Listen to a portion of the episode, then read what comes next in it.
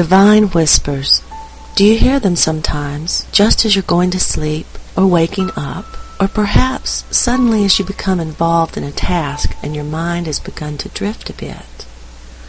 We must listen to these whispers as we begin to change our perceptions, our core beliefs of the framework of reality and we must snatch them from the air as they're breathed about our ears and pin them to paper before they fade like morning dreams. We do this by acknowledging them, and once we realize that they aren't an unformed errant thought, but rather often the beginning of an answer we seek, then the hard part is done.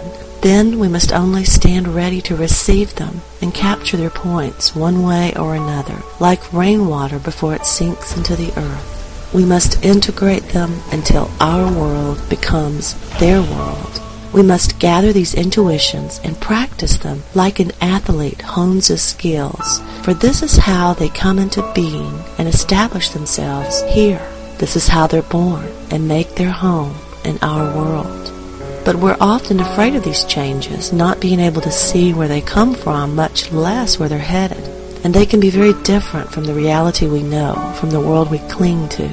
And even when we conquer our fear, we are often unsuccessful at progressing along these whispered paths. Though we long to make the whispers reality, we can't seem to push the right buttons within ourselves to make them fact. And try as we might, we find ourselves lapsing back into our current models and processes. We're like mice, trained to run a maze, but what happens when the mouse somehow glimpses that there is more than the maze, like we do when we recognize and capture these whispers of truth?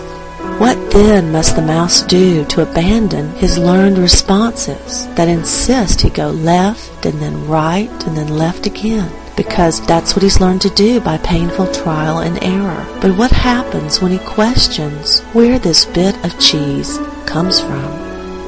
When does this happen?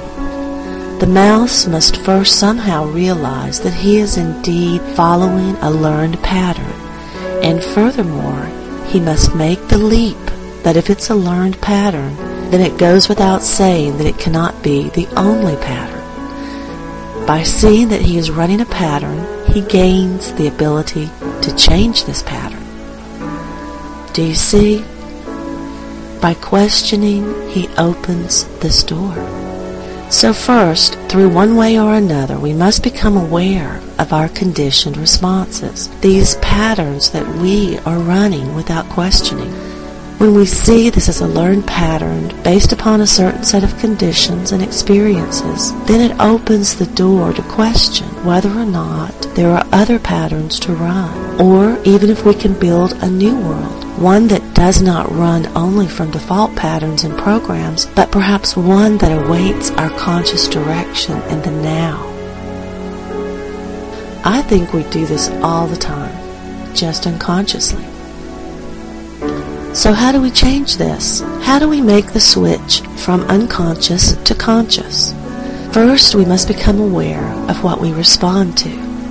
now, no one panic but I'm going to use a few biblical metaphors in this video because interpreted correctly, they lend themselves very well to the things I would like to point to. But please don't view them as religious references.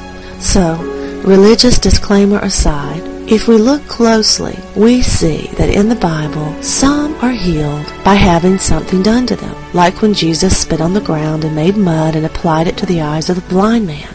After this, the man had to act on his faith that he would be healed by following directions and going to a specific body of water and washing off the mud.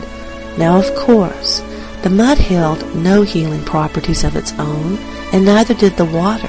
Their only purpose was to satisfy this man's need to believe something had been done to him. And it was his need being met that pressed this button of belief. And then to make this new belief come to be, to integrate it into his world, he had to act upon his new belief. It was his new belief that had successfully entered his awareness through his actions that made his healing a reality. And this is most common for us, which is also why Jesus marveled when a leader of the group of Roman soldiers came to him and asked him to heal his sick servant. And as Jesus turned to accompany the man to the sick servant, the man stopped and explained that he understood it wasn't necessary for Jesus to go physically with him to heal his servant, that just his word would be enough. And he further explained that his soldiers went here and there and did his bidding without the captain accompanying them. So he understood that specific physical gestures were not necessary to accomplish things. And Jesus marveled at this man's awareness, saying that he had yet to meet anyone who grasped this so deeply. And Jesus told the man, As you believe, so will it be done. And the man's servant was healed. And so how it happens depends upon us. Some of us do better with props, for lack of a better word, with mud over our eyes and instructions to wash in certain waters. These actions are stepping stones for us, allowing us to achieve these things and activating our belief.